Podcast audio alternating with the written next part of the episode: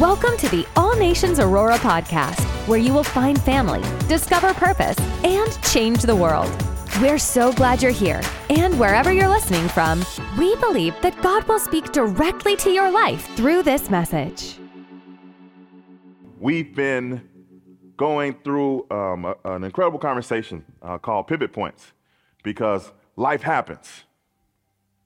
And sometimes we make plans, and we think that step one is going to lead to step two, which is then going to lead to step three, and we think our whole journey is going to go that way. And then God, in his sovereignty, changes directions on us. He pivots us in a brand new direction that we didn't account for. And that can be tough if we're honest. It can be really tough if we're really honest, because if we are going to be totally honest, we like being God. We like determining our own steps. We like charting our own paths. And I got to let you know, I don't know if this is breaking news, but you're not God. God is God. and he has the final say. And so, in part one of this Pivot Point series, Dr. Monique talked about the purpose of the unknown zone. And when we find ourselves in these places that we didn't pre-plan for, it's actually an opportunity for us to grow and develop and even find our very purpose for being here.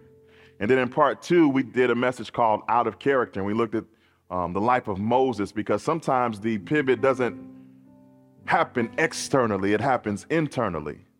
And sometimes life's changes come to help us grow in our character, and that growth in character is for our good, not just in and of ourselves, but so that we can be a part of what God's doing in the earth.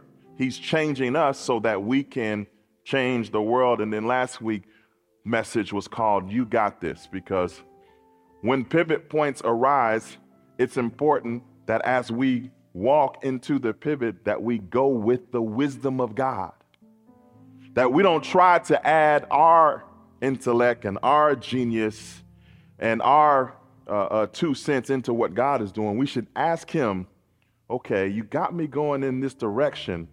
Now, what do I do as I proceed to follow your lead? And it's important that we take God's wisdom with us. And the pivot point that we're going to be looking at this week, it's not super sexy.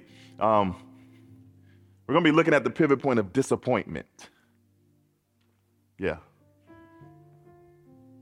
What happens when we are pivoted in life, courtesy of disappointment? Quick question. Let's take a quick poll, quick survey. Raise your hand if you've ever been disappointed. Okay. Yeah. Okay, now that was the easy one. All right, you ready for the hard one? Okay, now you're going to have to determine if you're going to tell the truth in church or not. So this is, okay, get ready. Raise your hand if you ever, in your mind, been disappointed by God. Thank you for those of you who are brave enough to tell the truth. I've been there too. Sometimes life hits us in such a way that we just don't know who to blame, and so we blame him. Right. Disappointment shows up like when somebody just kind of show up to your crib uninvited and unannounced. You know that feeling? That's kind of what disappointment feels like. You don't see it coming, and when it shows up, you're not too thrilled about it, because you're like, why you just show up in my crib? I mean, especially if both of y'all are blessed to have iPhones, you could just FaceTime. You know what I'm saying? You could text, I'm in the neighborhood. But when you just show up unannounced, now you got to stop what you're doing to figure out how to accommodate this sudden pivot in your day. That's how disappointment shows up for us as well. But the good news is Although disappointments are disappointing and uncomfortable, sometimes for the believer, a lot of times really, disappointment shows up to provide divine direction from God. I know it doesn't seem like it in the moment. Doesn't feel like it in the moment. But sometimes God delivers a disappointment or allows a disappointment to divinely redirect you into a place that he has specifically for you. We're going to take a look at the life of David to help us understand this truth. And I'm going to be reading from 1 Samuel, the 30th chapter. 1 Samuel, the 30th chapter. I'll be reading from the CSB, 1 Samuel, the 30th chapter, starting at verse 1. We're just going to read a few scriptures, verse 1 through verse 6. When you got it, say, I got it. If you need more time, say, hold up. All right. 1 Samuel 30, chapter 1, CSB reads, David and his men arrived in Ziklag on the third day. The Amalekites had raided the Negev and attacked and burned Ziklag. They also had kidnapped the women and everyone in it, from youngest to oldest. They had killed no one, but carried them off as they went their own way. When David and his men arrived at the town, they found it burned. Their wives, sons, and daughters had been kidnapped. David and the troops with him wept loudly until they had no strength left to weep. Have you ever cried so much that you just ran out of tears? Sometimes life does that. David's wives, Ahinoam, come on, I practiced that all week. Did I do all right? Ahinoam, the Jezreelite, and Abigail, the widow of Nabal, the Carmelite, had also been kidnapped. Here it is. David was in an extremely difficult position because the troops talked about stoning him, for they were all very bitter over the loss of their sons and daughters. But David found strength in the Lord his God. David found strength in the Lord his God. Today's text I'm going to tag as Strength in Numbers. Can y'all help me pray really quickly? Lord God in heaven, we honor you. We bless your holy name. We welcome your presence. Father, we even welcome your pivots, because we know that everything that you allow, you have a purpose in it. Even in times where we can't really fully grasp what you're doing, we'll make the decision to trust you anyway. Help us to receive your truth today so that our lives will never be the same. For your glory, in Jesus' name, we pray. Amen. Strength in numbers. Numbers are a curious thing. Has anybody ever had like a day on the calendar where like every year on that day you dreaded it because it reminded you of something painful or reminded you of a disappointment? For me, that number's 4. 4, 4, 4. Because on April 4th, 2004 was a day that rocked my world. That morning, I was still in the military at this time, and one of my soldiers had gotten a letter from his wife. A letter, for those of you who are unaware, it's like a paper that you write things on, or maybe you typed it, you fold it up, you put it in an envelope, put a stamp on it, then you take it to the post office. I'm not talking about like ABC. I'm talking about like a letter that you put in the mail. Okay, we all on the same page now? So he got a letter from his wife. We were overseas. We were in Iraq. And it was information that he had been waiting on. See, he's married at that point, two daughters. And before we left, they were pregnant again. And so he got the letter that informed him that he finally was going to have a son. He'd been praying for a boy this time. And he was like, Sarge, because he was country. Not country. He was country. Like, Sarge, is going to be a boy. It was excited. I was happy for him. And a few hours later, his life was taken. We were just chilling, really, and then all of a sudden, alarms go off. I'm on one side of the base, he's on the other, and one of our sister units was under attack and they needed help. And so everybody ran out, but he went one way and I went another, and during the time that he was out there, his life was taken. And we were just kind of all still like in the midst of all this going on because the battle lasted a few days. And so we were just out and about. And I remember just getting to a certain point of calm. It was like, 1 o'clock in the morning, but we were still out, no sleep, no food. We're just there in formation trying to secure the area. And I remember being surrounded by soldiers and being full of disappointment.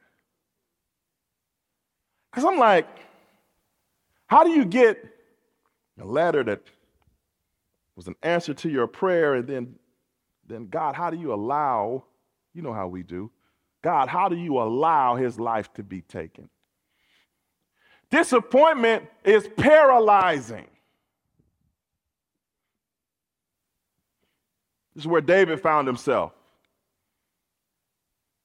Because sometimes when we hear strength in numbers, we think about people on this earth. I was surrounded by soldiers. I was surrounded by weapons. I was surrounded by armored vehicles at that moment, but I felt alone. I felt confused, shrouded in disappointment, much like we find David. David is in a place of immeasurable sorrow and disappointment. You know what's worse than being disappointed at somebody? You know what's worse than being even disappointed at God? It's when you're disappointed in yourself. Disappointment comes in various forms. You see, there's a reason that all these soldiers are mad at David. David made a strategic decision that he was going to go and help the Philistine army in the battles that they were facing. Because right now, David is on the run. He's not at home. He's not with Judah. He's not with Israel. Because Saul been trying to kill him, so he had to get up out of there. And he took his soldiers with him. So they just been on the run. He's already had multiple opportunities to kill Saul and decided not to because of his reverence for God. And God anointing Saul as his chosen man. He decided, I'm not touching him. And so he made the decision. He took a calculated risk. And they decided that they were going to go help this army, but that they weren't going to leave any soldiers with the wives and the kids. He's going to take all his men to go help a battle that he didn't even end up fighting because the Philistine leadership didn't trust him. So they sent him back home. So all of that for naught. Not only did he just get rejected by the people he was ready to help, then he comes home, finds his camp burned to the ground and his family kidnapped. Can we just sit in his humanity for a second? Can you imagine coming home from work and your house being completely burned down and your family is gone? They weren't kidnapped like for ransom, like they were going to try to. No. They took his family to keep them. So he's at a place where he believes that it's possible that he will never see them again. Now, he's been out here being honorable, respecting God, not turning his back on Saul, the person who's trying to kill him, because he honors God so much. He's doing kingdom work. You know how you do. I volunteer at my church. I give to the church. I pray for people when they call me. I'm the shoulder that everybody leans on. How you gonna let this happen to me, God? I've been doing what you told me to do. I don't deserve this disappointment. This isn't fair. How could you let this be? I bet all of this stuff was going through David's mind. We don't know. But if we sit inside his humanity for a second, how could he not have these thoughts? How could he not be pondering his disappointment with the Amalekites? Those are the people who came and kidnapped his family. How can he not be disappointed in the God he's been serving for allowing these enemies of his to come and do this disastrous work? And I gotta imagine he was disappointed in his decision to leave them unprotected. It's easy to talk about what people have done to us. Can we be honest for a second about some of the decisions that we've made that have hurt others? And how we found ourselves disappointed in ourselves because of the decisions that we made that caused destruction to the people we love. That's a tough place to be. That's tough on the emotions. That's tough on the energy. And I think that that's why the verse 6 says that David found strength in his God, because he didn't have any. Can you imagine going through all these emotions and still having to lead? Like, when tough times show up, the last thing you want to do is be responsible for other people. The last thing you want to do is come up with a strategy. The last thing you want to do is encourage someone else. It's going to be all right. And you just want to just be by yourself. Kind of process what in the world is going on. How can life hit me like this? I think we got to look at the theology of disappointment. We don't do enough processing our emotions through the lens of God. But there is a theology of disappointment. Do you know why we are disappointed? We're disappointed because, humanly speaking, we have expectations. In our mind, things are supposed to go a certain way. People are supposed to behave a certain way. Life is supposed to feel a certain way. Where does that come from? It comes from the Garden of Eden. Because before God created and formed us, he created a place for us. That place was called the Garden of Eden. And in Genesis, it says that God formed us and placed us in that garden. And we all know what happened. We disappointed God, and then we became disappointed by the outcome of what God said back to us. He said we had to leave that garden. He said now we won't have to work and toil. So we went from a place that bore fruit to a land that grew thorns. We were introduced to pain and suffering and death and destruction. But you know what's on the inside of all of us?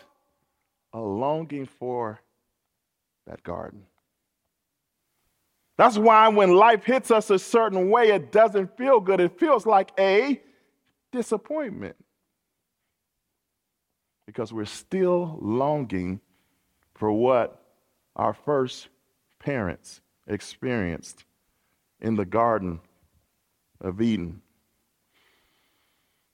And the truth is, when we get to this place, much like where David found himself, it's super hard to feel good about it.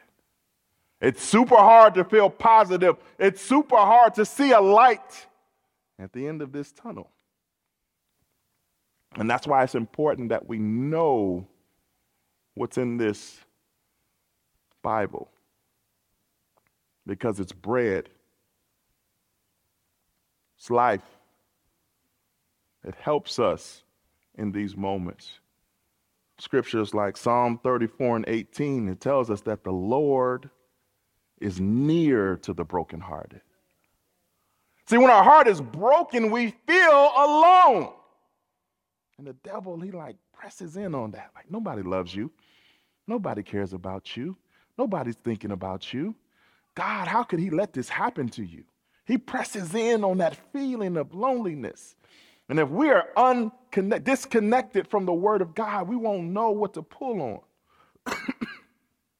Because not only does it say the Lord is near the brokenhearted, but he saves those crushed in spirit. At your lowest, at your bottom, at your worst, he is there. No matter how big that disappointment is, I know that you thought you were going to get that job.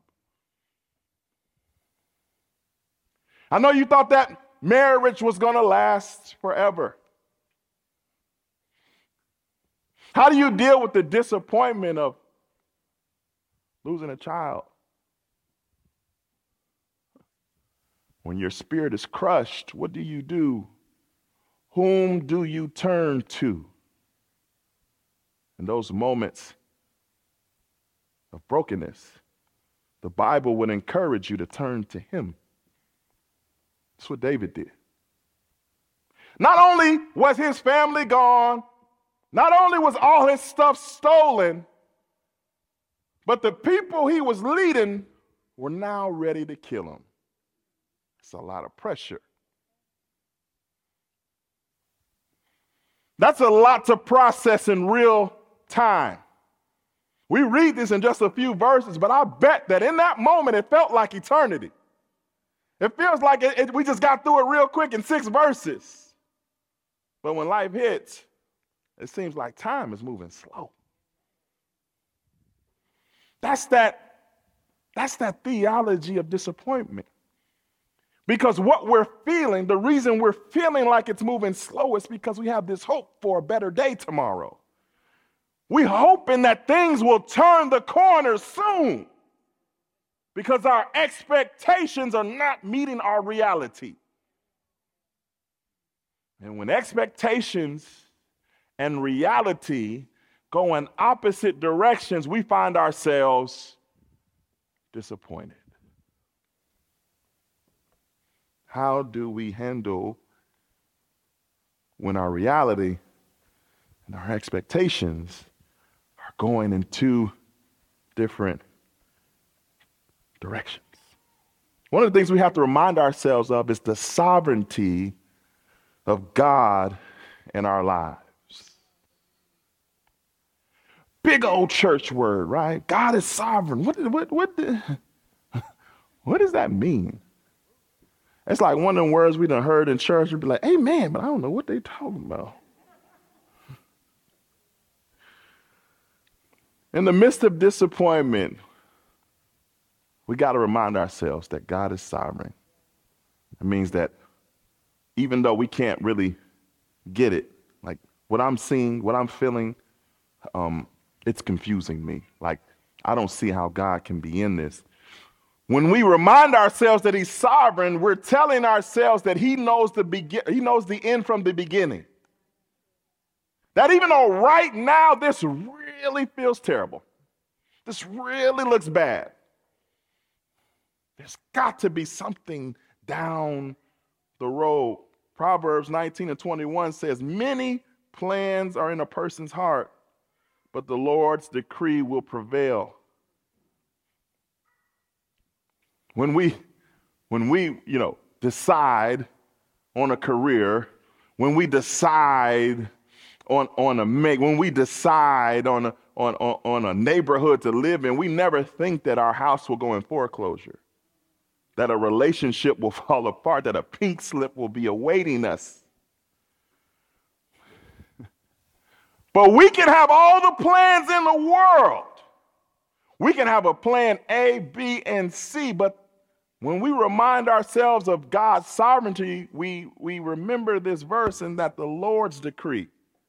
No matter what our plans are, the Lord's decree will prevail. He is the author of our lives. When we surrender our lives to Him, we are also declaring that He is the author. We are moving ourselves out of the way for the Alpha and Omega to have full sovereignty, which means rulership over our lives. This isn't one of them amen sermons, so you just got to stay with me. It's going to help you. The sovereignty of God means that He is in complete control of everything. That means that nothing happens without His knowledge or permission. He's like a master chess player. He's making one move, thinking about the next three. All you see is the current move. But our sovereign God has the next three moves in mind when He made this move. And that's why we need to remind ourselves that He's sovereign. That I don't know all the next steps, but He does. Sometimes we're going to face disappointments and things aren't going to go our way. What are we going to do in those moments? As believers, as sons and daughters of the Most High God, what's your default in those moments of disappointment? Is it to fix it yourself?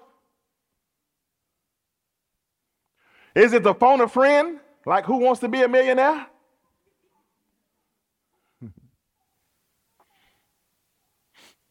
Do we go ask Dr. Phil or Yana Van Zandt? Like, at what point do we go to God when disappointment hits? Like how long does it take for you to get there? For David, it was right away. It says in verse 6 that he found strength because he lost it. He lost it. And sometimes we're not even honest with ourselves. We try to act super, but we feeling simple. We try to act strong, like we got this, but we're really on the inside screaming, somebody help me. We got to be honest with ourselves about where we're at. David is a warrior in every sense of the word. David wasn't nothing to play with. I know we like to talk about him on his harp, but let me tell you something. David was a killer. This Bible is full of examples of David killing people. In fact, the reason that the Philistines sent David away, say, we ain't even trying to rock with you like that. Because they remembered from years ago when David killed Goliath, who was a Philistine, that they heard the people singing, look at David. He killed his 10,000s and saw his thousands. They remembered how much of a killer David was. I'm like, listen, man, yeah, you might be rocking with us now, but you might turn your back in the middle of combat. Why don't you just go on back to your people, man? Because they remember how bad this dude was. So David is not void of strength, typically. He's a dude. But in this moment, he lost that strength. He was honest with himself. That's part of our problem, is we have not been honest with ourselves. So we don't even realize how much help we need in this moment. because we just try to keep going in life. When life gets disappointing, we try to just bury it and move on without actually finding strength for the journey. And then what happens is it comes out the wrong way. We got to realize this truth. It's hard to realize in the moment, but I want to give it to you now to put in your back pocket for later. Disappointment is not the final destination. It might be your current reality. That's not how the story ends. In the journey of life, we're gonna encounter seasons of disappointment. It can be disheartening when these dreams that we dreamed don't turn out the way that we thought they would. Those dreams get shattered or expectations go unfulfilled. We got to remember that as Christians, we're called to look through these disappointments through a different lens, through a lens of faith. That's our secret weapon that the world doesn't have access to. We have faith in a God who's undefeated. It may feel like you're taking a loss right now, but when you look at the final score, when the game is actually concluded, our faith is that we will win because the God that we serve has never lost. But how do we get there? We got to turn to the Word of God to find out what He promised us. Because part of our faith is knowing what to have faith in. If we have no idea what He has promised us, how can we trust Him?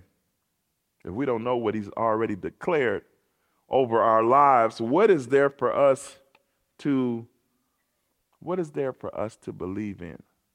Again, if we don't know what's in here, we're left stuck at this place of reality going one way and our expectations going another way. And right in the middle, stuck, is us in disappointment. And disappointment is more dangerous than we realize. You know, for the past week or so, the whole world's been captivated by this story about the submersible from Ocean Gate. These people went on a tour to go see the Titanic and tragically lost their lives along the way. And I remember not even knowing about this story until Ty told me, but have you heard about this? I was like, nah. And then I went to go look at it, and then I was like, man, I was like locked in the whole time. Like they're doing these countdowns and they're saying that at a certain point, you know, these people are going to run out of oxygen. And so I'm praying and I'm steady looking. I'm like, man, I just really believe that with all of our technology and with the Coast Guard and whatever, I'm going to be real. I honestly believe that they were going to be found. And I mean, we know how it ended. And I kept reading even after the fact. And so turns out, you know, according to what they're saying scientifically, that it wasn't a situation where they ran out of oxygen. There was actual an implosion that took place. And so what that basically means is that something about this vessel that they were in, something wasn't up to par. There was something loose. Something wasn't screwed in properly, some type of crack, but it allowed for a leak to get in. And the deeper that you go in water, the more things become pressurized, and it caused an implosion. And disappointment is much like that vessel. If we don't deal with it properly, the deeper we go in our calling, the deeper we go in our vocation or the deeper we go in our relationship, if we don't handle disappointment properly, we're going to implode. We're going to bring disaster into a situation that didn't have to be disastrous if we would have handled our disappointment properly. If we would have done the right set of checks when we used to go out and with our vehicles or with our weaponry or whatever we were dealing with, we used to have to do what we call pre-combat checks to make sure stuff was working before we ever went out. And so I think that when it comes to disappointment, we have to do a certain amount of checks. Like if it's there, if it's present in your life, you're dealing with disappointment, there's some things you need to check so that you don't end up imploding and causing destruction. The first thing you need to check is your attitude. How's your attitude right now? Like, how are you processing this pain? How are you processing the way that this disappointment is making you feel? Like, is it causing you to question the goodness of God? Is it costing you a closeness with Him? Is the disappointment causing you to back up further and further from not only Him, but from His people? You got to check your attitude, because that could lead to an implosion if you don't deal with it properly. Not only that, but you need to check your altitude. You need to check your altitude. When we associate the posture of being low, we associate that with humbleness. The opposite of that is being high and lofty. You know what that's called? Pride. Like, how high are you feeling right now as you wrestle through this disappointment? Do you have a prideful stance? Like, you don't need nobody? Has disappointment caused you to show up in your new situation on guard because of your last situation? You're too high. You need to check your altitude, because that pride is going to cause you to implode and cause disaster. Third thing you need to check is your aptitude, your thought life about this here disappointment. Because what happens when life hits us too hard, it changes the way that we think. It changes the way that we dream. It changes the way that we envision the future could be, because we're not thinking aptitude about this disappointment through the lens of the Bible, through the lens of Scripture, through the lens of an undefeated God. So how do we move? Here's what we got to do. How do we move from disappointment to destiny? Because you have one. Despite what it feels like today, you still have a God-ordained destiny waiting for you. So how do you move past the current disappointment into the reality of your destiny? I think the first thing that you need to do is find strength in God's promises. Find strength in God's promises. When David and his men discovered the devastating aftermath, they were overwhelmed with grief. How could they not be? How could they not be devastated? So much to the point that they turned on their leader. They talked about stoning. In verse 6, David was in an extremely difficult position because the troops talked about stoning him, for they were all very bitter. That's an implosion. They were all very bitter over the loss of their sons and daughters. And David found strength in the Lord, his God. That you gotta let that like sink in. You gotta realize where he was, because sometimes when we get hit and we get hurt and we get disappointed, we think ain't nobody else ever felt that ever. Like, this is just exclusive to us. Like, God is so mad at us that he allowed this super rare, unique disappointment to show up in our lives. But I think David was pretty disappointed in his situation as well, but the verse declares that he found strength in the Lord, his God. Despite the desperate situation, David turned to God for strength and encouragement. What is that? What does that mean? You know what was probably happening? He probably remembered that time where the lion attacked him and how the Lord guided him through that situation. He might have even been thinking about when the bear showed up and how the Lord guided him through that situation. He may be reminiscing on old Goliath. It seemed impossible, but God allowed him to destroy Goliath with a rock. Maybe he was thinking about even here recent history with himself and how so many times Saul had sought to kill him, and it never worked because God always made a way for him. Maybe he was reminiscing on these things. I bet if you took some time to think about how good God has been to you in the past, you could find some strength too.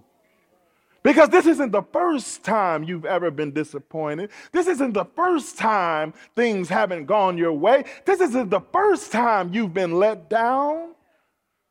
And I bet that in those times of the past, if you just reflect just for a minute, you might find that that sovereign God that brought you through that situation is the same sovereign God that's available now. That last thing should have killed you. That last thing should have broke you. That last thing should have destroyed your future, but it didn't. Why? Because you served an undefeated God.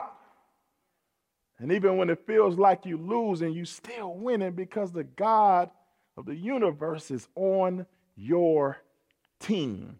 You have to remember the promises of God because that is where you will find your strength. What does the Bible say about you? One of the things it says is that you're more than a conqueror. We're talking about warfare with David, and there in the Bible it says that you, not just David, you are more than a conqueror. Wait, you're not just a conqueror, but you're more than that. So how do you, why, who's telling you that you're defeated? Who's telling you that there's no hope? Who's telling you you're not strong? Who's telling you you don't have what it takes? Who told you that you're not enough? Because it wasn't God. It wasn't his word. There's no verse in here that lines up with you living defeated. Not one. So then why do we live defeated? Because we're not taking the time to reflect. You've been disappointed before. Think about it. Think about it. And think about how you got through it. It wasn't you. You're not that good. You found strength in numbers. You plus him. That's how you got through it. So after you do that, number two is you got to seek God's guidance. It's not enough to look at the past to find strength. That's where you should start. That's how you should begin the journey of moving from disappointment to destiny. You should look back at his track record because he hasn't lost. But the next thing you should do is in your present, you should be asking him for his perspective. We don't do that enough. We don't ask him his perspective. Why did this just happen? What am I supposed to learn from this? You let this happen for a reason. Can you tell me why? I would love to know. And most importantly, how should I proceed? How should I move forward? Can I let you in on a little secret? God is still talking. His voice has not gone silent. If you ask him a question, he will answer you. The problem is you don't ask enough questions. You make too many assumptions. You assume you know what he's doing. You assume you know why this happened. But you can get rid of the assumptions by going to him directly. It's one of the benefits of the work of the cross. That you don't have to come ask your pastor to ask God. You don't need to go find a prophet. Can you declare?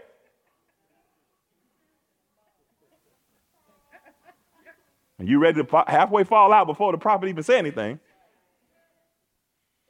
But one of the benefits of the work of the cross, because one of the things that took place is right after Jesus said it is finished, is that the veil ripped in half, which was symbolic. That there was nothing else. There was no barriers between us and God. We could go to him. We could talk to him. We can inquire of him. He encourages us to. And he will answer. Here's how David did it. If we carry on further in the story in verse 8, David asked the Lord, should I pursue these raiders? Now, implicit in his question, should I pursue, means that he had the ability to pursue. The question was not, am I able? The question was, should I? Sometimes we have the ability to do things and we just do it because we have the ability to do it. And we didn't ask God anything. David didn't need permission to go get him. He knew how to go get him. He said, should I? Do you want me to? I know I can. I know I'm strong enough. I know I'm battle tested. I know the land. I know the terrain. I know the shortcuts. I know how to get them. But should I? Should I? When was the last time you asked, should I? Is this your will? Should I pursue these raiders? Second question, will I overtake them? He was asking God, would you mind telling me what the outcome would be? That's a different level of closeness. Like, hey, should I? Okay, you say yes? Okay, now when I go, am I going to win? Am I going to win? It's a demonstration of a relationship that we can foster with God. Like he's not scared of our questions. You're not going to catch him off guard by the preciseness of your request. If you ask, if you talk, if you foster that relationship with him, he is going to talk back, just like he did to David. The Lord replied to him, pursue them. For you will, listen, certainly. Woo! I'm sorry. Just that word alone. Not just you're going to win, but you are absolutely, positively, certainly overtake them and rescue the people. David faced a distressing situation. His city was burned down. His family was taken prisoner. But instead of panicking and acting rashly, he took time to consider the guidance of God. So as we endeavor, because sometimes when we're hurt, we're trying to get up out that pain quick. Like whatever I have to do to not feel this, whatever I have to do to move forward, whatever I have to do for the page of this chapter to change, I'm willing to do it. But you shouldn't be willing to do it unless God said you should. It's a key word. Should I pursue? Don't move apart from God's guidance. This demonstrates the importance of seeking God's direction, because you could run hard, strong, and consistently the wrong way. Like, you could be super athletic, have a great amount of endurance, have an unbelievable amount of speed, and put all that energy into going the absolute wrong way. Because you didn't ask God for directions. So you put all that natural ability into going the wrong way. So how do we seek God's guidance? We have to spend time in prayer. I'm not just saying grace before we eat chicken. But when we're in prayer, we're actually seeking God's perspective. Like we get stuck in our perspective when we should actually be seeking his. Like, God, like, how are you seeing this? Because the way I'm seeing this is X, Y, and Z. But how are you seeing this? What is your plan in this? What is your purpose in this? How should I move forward in this? What is the next thing I should do? Because I don't want to make a move that's not ordained by you. A good reminder is in Jeremiah 29 and 11, where he tells us, I know the plans I have for you. I know them. Hello? I know them. Maybe you should ask me since I know them. I know the plans that I have for you, says the Lord. They are plans for good and not for disaster. Man, you need that reminder when life feels like one big disaster. Like how both of us lose our job. Huh? Like for real, God? You ever been there like has that ever come out like for real, God? Like you need reminders like this. You need promises like this when life becomes a big time disappointment. I know the plans I have for you, says the Lord. Like this is directly from him. And oh, by the way, this verse was written to a people that were currently enslaved. So it wasn't all peachy keen. Everybody wasn't living in prosperity. Everybody ain't have Benzes in the driveway. Everybody wasn't flying business class. Everybody ain't get the raise. Everybody business ain't take off. Everybody ain't found Boaz.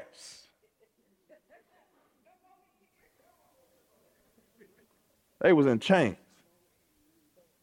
enslaved, back-breaking labor, feeling hopeless and lost and defeated. And the prophet of God named Jeremiah proclaimed the word of the Lord over that group of people to say, I know the plans that I have for you. They are good and not disaster. I bet that they really felt like life was a disaster when the prophet came and said this. Maybe some of you feel like life is a disaster right now, or this situation or this circumstance feels disastrous. Well, that word still is alive. This is still God's promise to you now, is that he knows the plans that he has for you. You know why that's good news? Is number one, he has a one for you. The devil would love to talk you out of the plan that God has for you. He would love to use evidence, exhibit A, this disappointment. It's clear that God ain't got no plan for you. This broken relationship, this death, this job loss, this business failure, evidence that God doesn't have a plan for you. That's what your accuser does to you. And that's when you have to come back to him to ask God for guidance on how to proceed, or else you'll be talked out of that plan that God has for you. So after you find strength in God's promises, and after you seek God's guidance, the very last step in the process is the hardest one. I'm going to be honest with you. You have to obey his instructions. I can't tell you the number of people who have told me what God has told them, and yet they ain't did it. I'm confused. How can God give an instruction that you refuse to execute on? Because you think you're God. You don't think that God is sovereign.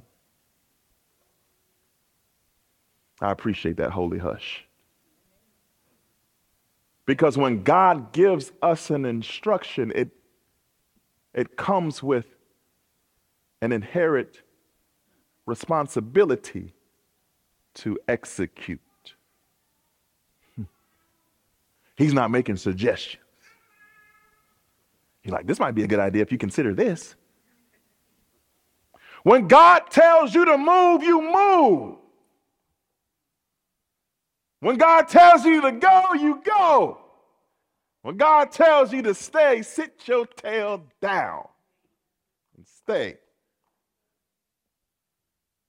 When he gives you instructions, you need to obey. We're talking about how to move out of this disappointment. It's going to come down to faith. Because what if he tells you to sit in it? What you gonna do then? What are you gonna do when you're in the middle of a disappointment and his instructions to you are even more disappointing? What you gonna do then? You got to grow in your faith. It doesn't have to make sense to you. You just have to believe. I wouldn't serve a God that I couldn't trust. But because I do serve a God that I trust, even when his instructions don't align with my expectations, I know that his plans are way better than mine. Proverbs 16:9 says, we make our plans, but the Lord determines our steps. You can make you should make some plans. You should keep planning. You should make plans for the plans.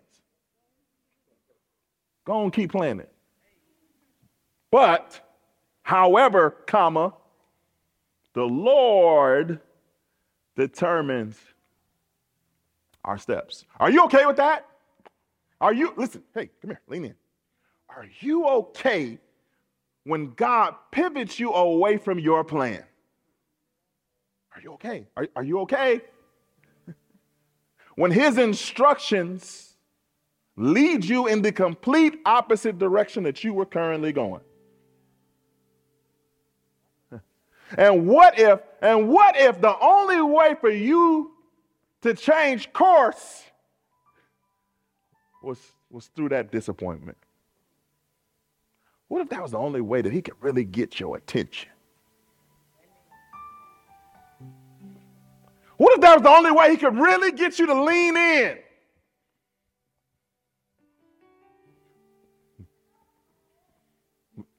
How would you feel about the disappointment then? What if that disappointment was divinely orchestrated for your good? Yeah, I'm talking about that disappointment that really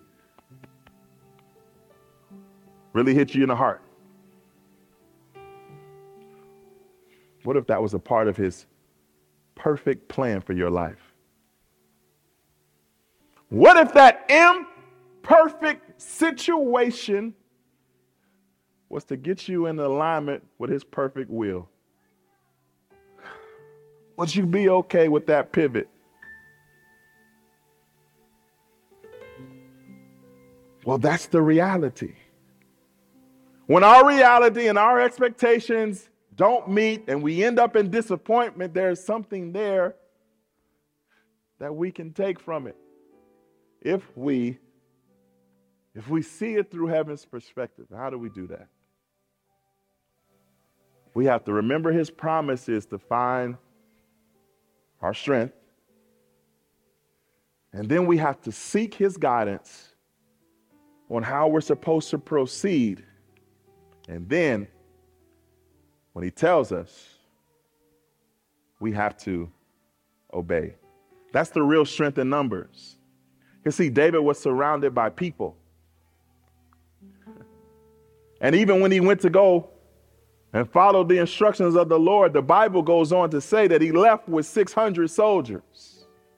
But during the journey, 200 of them got weary.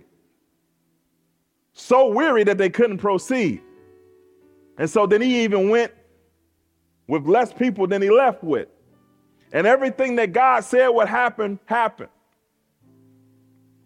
Everything that God promised, he fulfilled. Because the Bible goes on to say that David recovered all. But he didn't just recover his family. He didn't just recover his belongings.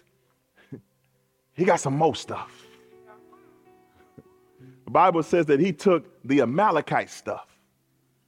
He said, give me that. That stuff that he took, he didn't keep it. He sent it out as gifts to different families and different tribes in the region. You know, those people that he gave the different stuff to in the region, those are the people that later would appoint him, elect him, make him king. There was purpose in the disappointment. David was not even tripping on the Amalekites or their stuff until they came and messed with his family. So that moment of disappointment was to pivot David, to prepare him for a season of promotion that was to come. Imagine if David would have gave up. Imagine if David would have forsook God in the depths of his pain, in the depths of his disappointment. Imagine if David would have took what God told him to do and ignored it. Not only would he not have ever seen his family again, but it also would have hindered the plan that God had for him, which was to sit on the throne. That's what happens when we take the journey to move from disappointment into our destiny. What's the key? It's finding strength in numbers. Not people. David didn't find strength in his soldiers. So your strength isn't coming from your friend group. Your strength might even be coming from your mentors. There's going to be some stuff in your life where you need to go to God himself to find your strength. When you align yourself with God the Father, when you align yourself with God the Son, and when you align yourself with God the Holy Spirit, you position yourself to have strength in numbers, because you plus God equals everything. Thank you for joining us today. For more ways to stay connected, visit us at allnationsaurora.com. Be sure to subscribe and share this podcast with your family and friends. Thanks for listening. Now go out and change the world.